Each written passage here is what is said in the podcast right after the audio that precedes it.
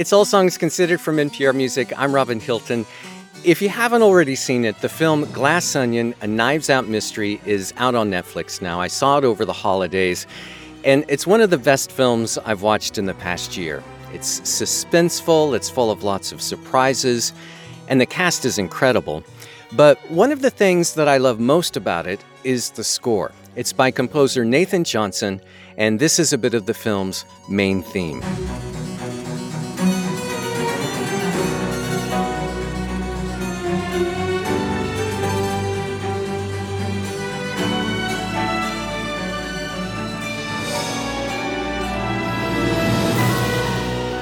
The score is grand and soaring and really beautiful at times, and it's got to navigate a lot of emotions. The film is intense and dramatic, but it's also really funny. It's got a lot of thrills, but also sadness and loss, and often all of these things collide at the same time.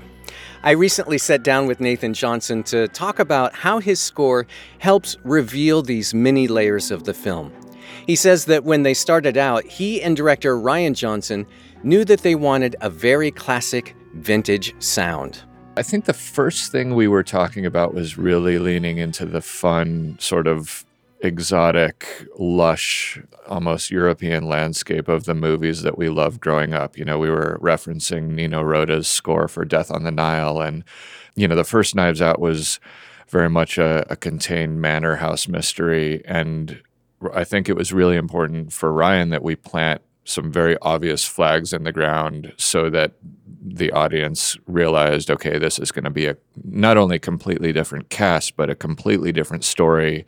You know the movie is structured totally differently and and so for the music we just really wanted to almost kind of blow it open. And you know obviously it still has the precision that I think has kind of come to define these movies, and I hope will define them going forward. But it was it was kind of about getting in a room with a giant orchestra and and really leaning into that fun, you know, romantic, very lyrical style of scoring that some of the old Italian masters that we grew up loving would would employ. Yeah, there's such a, a sweep and a majesty to it that I think runs throughout it all. Yeah, it's um you know, the thing that I've come to realize is obviously, I mean, these are fun movies and they're mysteries, but it's very much about tapping into the protagonist who is not the detective. That's something that you kind of think, oh, yeah, Daniel Craig is the lead character, but each of these is going to have a different protagonist that we're seeing through their eyes, hopefully. And that is another one of the big important things that I think that's on my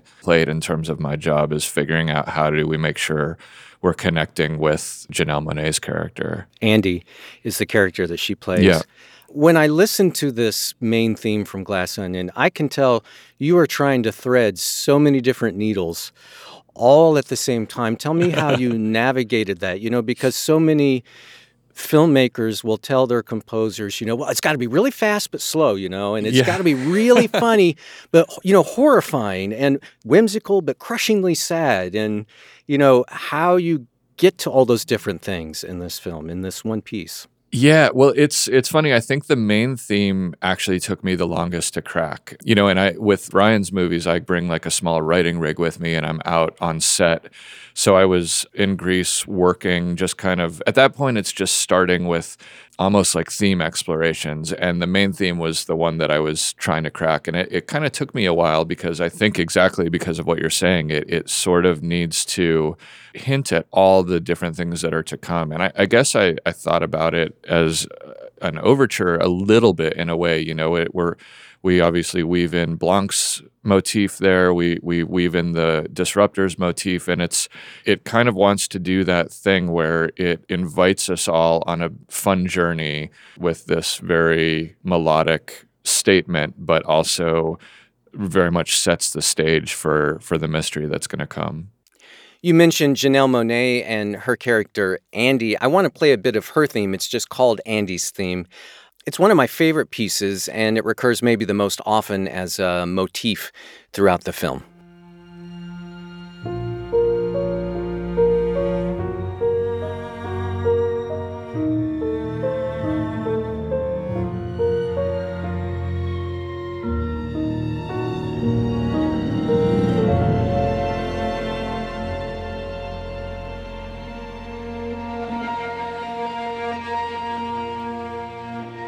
You know, we think about these movies as uh, obviously they're mysteries and with this one we really wanted it to be fun but i think the the the thing that i realized is if we don't care about andy as our main character the whole movie falls apart Right. so um so for her theme it was you know and i think very much based off Janelle's portrayal of this character. It's so layered, and you know she starts the movie as as a total outsider and a, a mystery.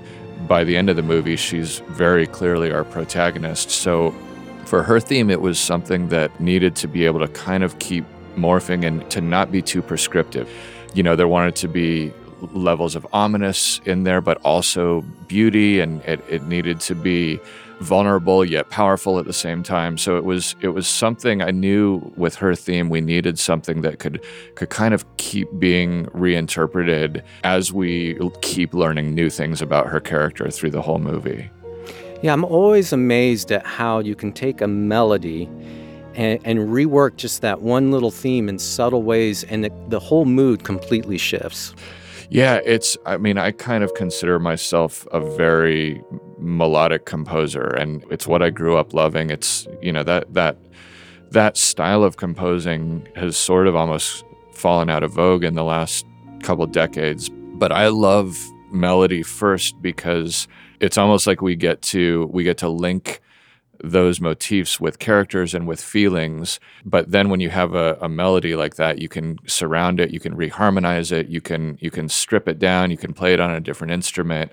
You know, I, I kind of um, I weirdly sort of approach my film scoring like a songwriter. I and and that's definitely my background, but um, but a lot of the themes that I'm writing, I'll I'll just have sketched out lyrics to them because I feel like if I can, Oh, interesting. if I can sing it, then I have a feeling like that that that will stand up as a theme to kind of everything that we need to do to it in terms of pulling it apart and recontextualizing it through the whole movie. Do you remember what it was for for Andy's theme? Was it this is Andy's theme? Andy's exactly theme. exactly this is i can't i will never reveal these lyrics to the public there but uh yeah but for me it's just a super helpful way to Right. to kind of think about it in terms of um uh, and also I, I think part of the way that i think about film composing is like these are in a way these are hooks or these are choruses so you're you're like seeding that in hoping that that grows and by the end of the movie when when we land on that in the same way that a chorus works in a song we're we're hopefully tying uh, you know all the emotion that we've we've connected to it throughout the throughout the whole story Yeah, it's interesting because when I first heard Andy's theme, I thought it has this really lovely sound that sort of straddles the Baroque and Romantic periods in in a way that I really love. And then you watch the movie, and the very first time we hear the piece, it's right after a cameo from Yo Yo Ma, where he deconstructs a fugue by Bach. And so I wondered if you were playing off of that at all and that layering idea in fugues that he was talking about. yeah about. i mean it that was something that rian talked to me about really early on before i had even read the script and it's very much the way he structured the movie it's the the movie works almost in a fugue like way and there are definitely easter eggs in there to be discovered but i started you know i kind of started even just my first sketches were were playing around with fugue ideas and those those didn't really make it into the movie but it I, I think for Andy, she's also very refined, and there's it's. I love her. I mean, I feel like I could talk about her character and her performance for an hour, but um, but she has this this very refined layer, and then obviously towards the end of the movie, she goes completely gonzo. You know, that's when the new string quartet that I wrote for this movie, that's when that happens, but it's kind of backed by a full orchestra just going bananas. So I just I love I love that element of of I guess layering in those very classical elements, but kind of attacking it in a bit of a modern way. Um, and obviously, we're still staying in the in the sandbox of a of a traditional orchestra. But when we get to that moment where she where she starts going ballistic, you know, the the orchestra is definitely performing in a in an untraditional manner. That's the Glass Onion String Quartet in B flat minor.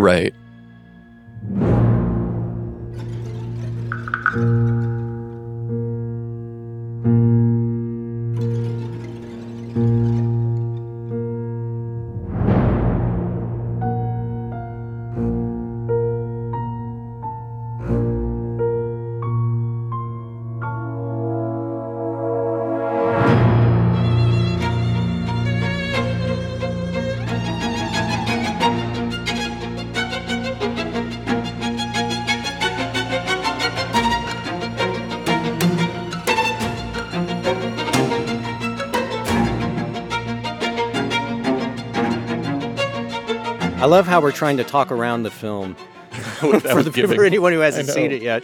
Like, well, well, she goes bonkers. Let's just let's Yeah, just yeah. leave it at that. Um, this Glass Onion String Quartet in B flat minor, I love the the interplay and the tension between the strings. You know, it has suspense in it, but there's also a little bit of play in it, and it, Mm-hmm. again, it's threading those different needles all in the same cue. Yeah, uh, I should mention that we got to work with the Tippett Quartet again for this film, and, and they were the group that performed the string quartet from the first Knives Out movie.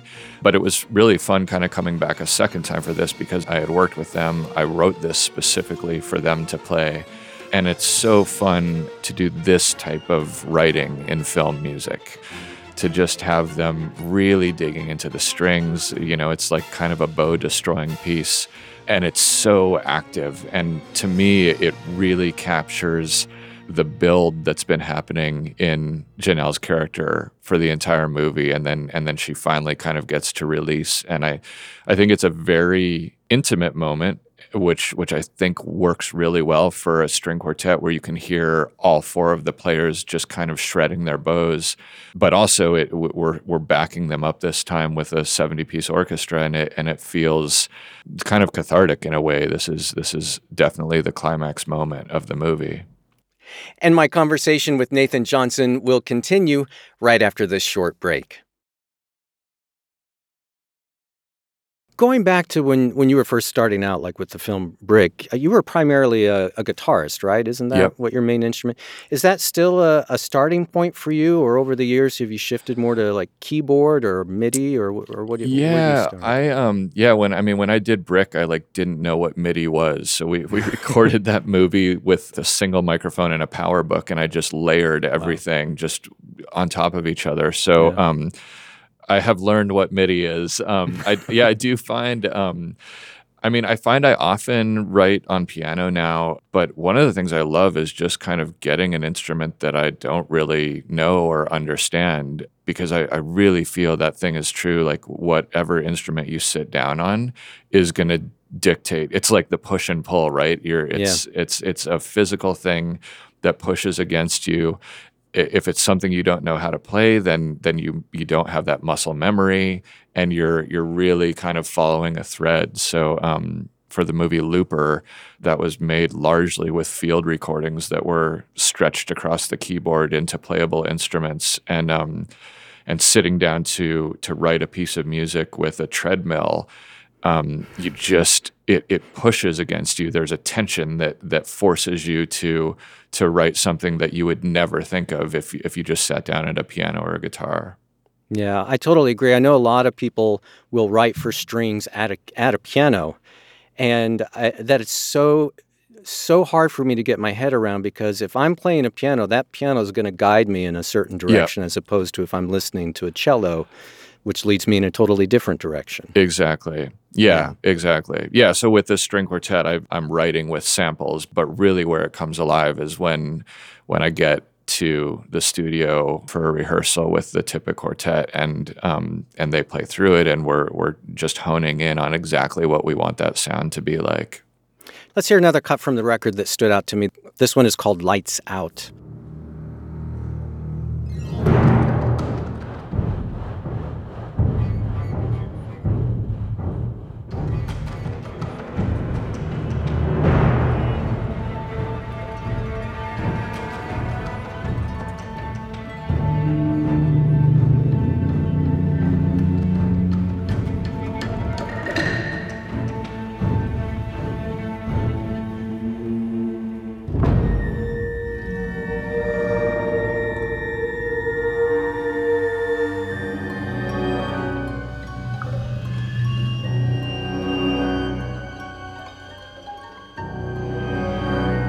One of the things I like about this one is that there are moments where I'm not entirely sure what I'm hearing.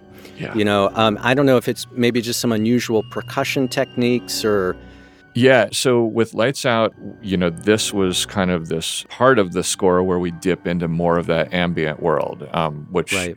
and the, the way that I was thinking about it is how can we create what might be more in the playbox of a synthesizer score while not using synthesizers and still Right. having the orchestra do it. So, so these are um, a lot of the percussion is happening on the string instruments. One of the sounds is a very amplified rubber ball dragging across the head of a drum.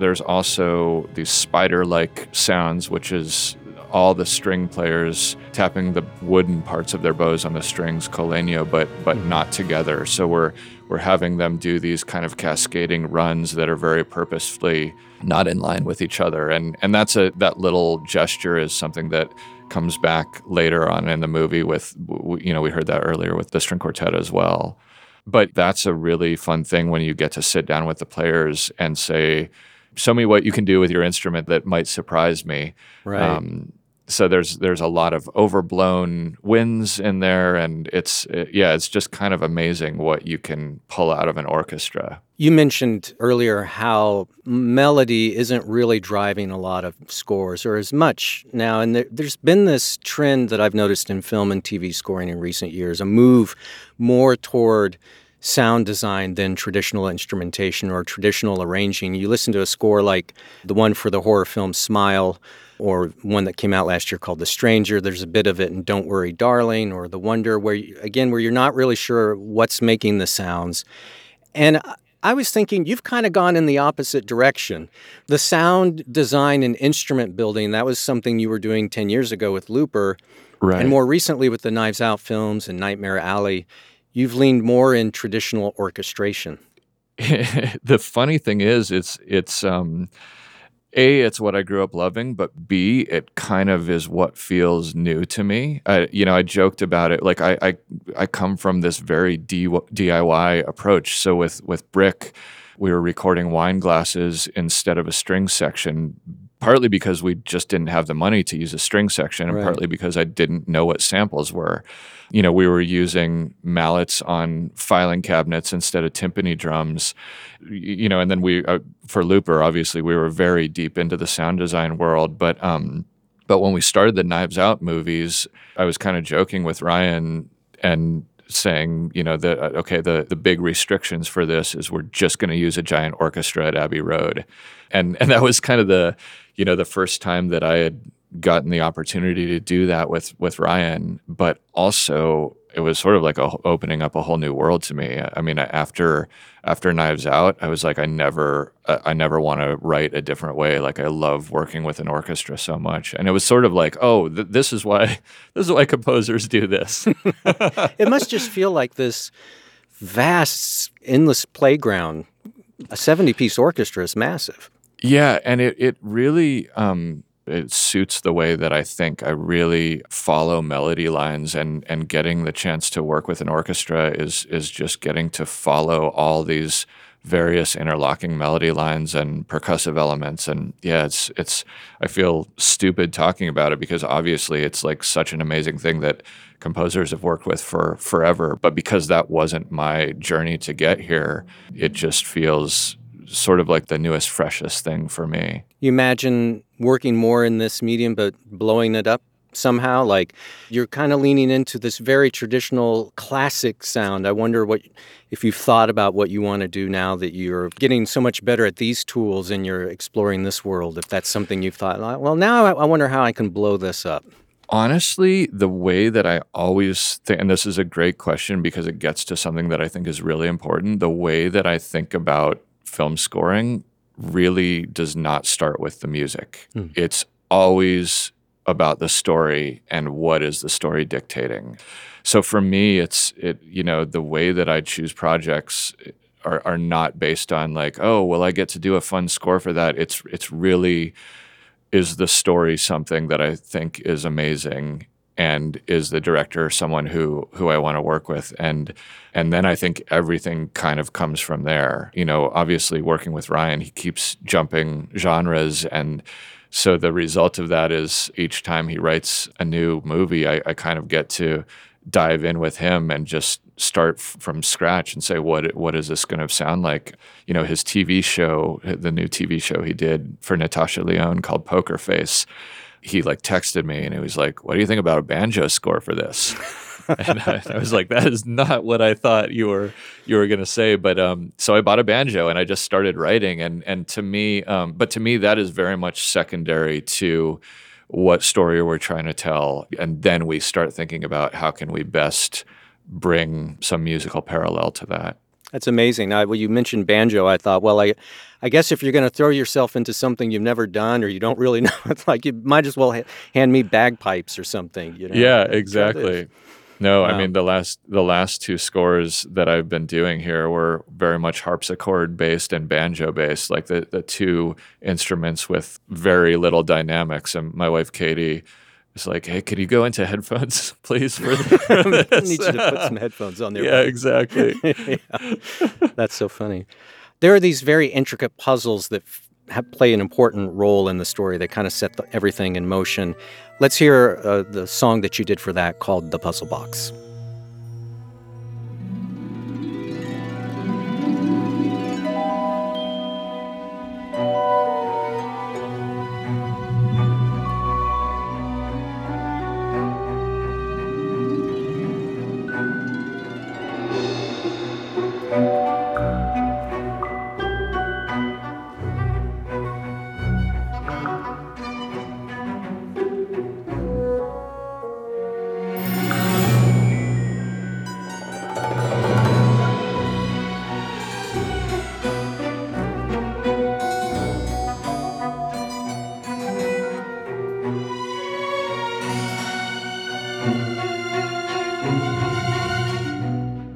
Puzzle Box, particularly, I think this really shows the amazing recording engineers that I get to work with Pete Cobbin and Kirsty Whalley, who, who are just legends. But they, you know, I've worked with them now. This is my third movie with them, and they have really crafted their approach to recording the orchestra around my style of writing. I think one of the big inspirations for these movies was Bernard Herrmann's scores. And part of that is you feel like you can hear every player and every section and it's it's very much not a wall of sound it's it's all these interlocking parts and when I was talking with Pete and Kirsty about this, they were saying it's it's almost like I'm approaching this like the quartet, but for the orchestra. So it's very much popcorn elements and interlocking lines from the different sections. So I just feel so fortunate to to get to work with Pete and Kirsty because they're changing their whole approach to how they record an orchestra when we work together so that we really get all of that definition. We really get all of that precision and we can do these lines that aren't continuous but kind of just play a partial moment and then hop over to a different section. And um, if they're not recorded well, that all falls apart. I actually thought of Bernard Herrmann off and on while listening to this, and it was because the of the way the orchestra was recorded. It's like very closely mic'd or yep. something. I'm not sure what the technique is, but where you hear almost the texture of every individual string and bow.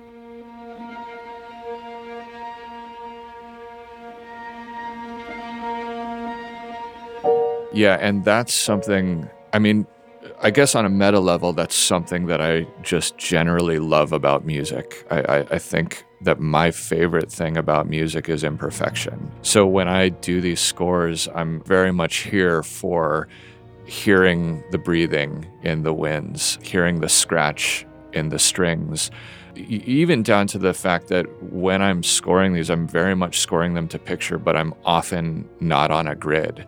So I'll be I'll be just pulling off of the grid so we can do these these drastic ritardandos and and really very much dancing in in a human way with the performances. And that is something that I've just always grown up loving in music. You know my favorite singers have voices that wouldn't be considered perfect voices but to me I think that's like the humanity that we grab onto. And I I love trying to uh, trying to evoke that with an orchestra because you have amazing adept players, but it just feels very rewarding for me to not gloss it out, but to really leave all of all of those little imperfections for our ears to grab onto in in the performances.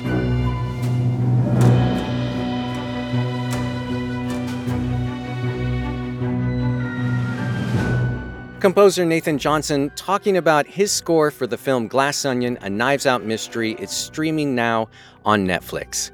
And for NPR Music and All Songs Considered, I'm Robin Hilton.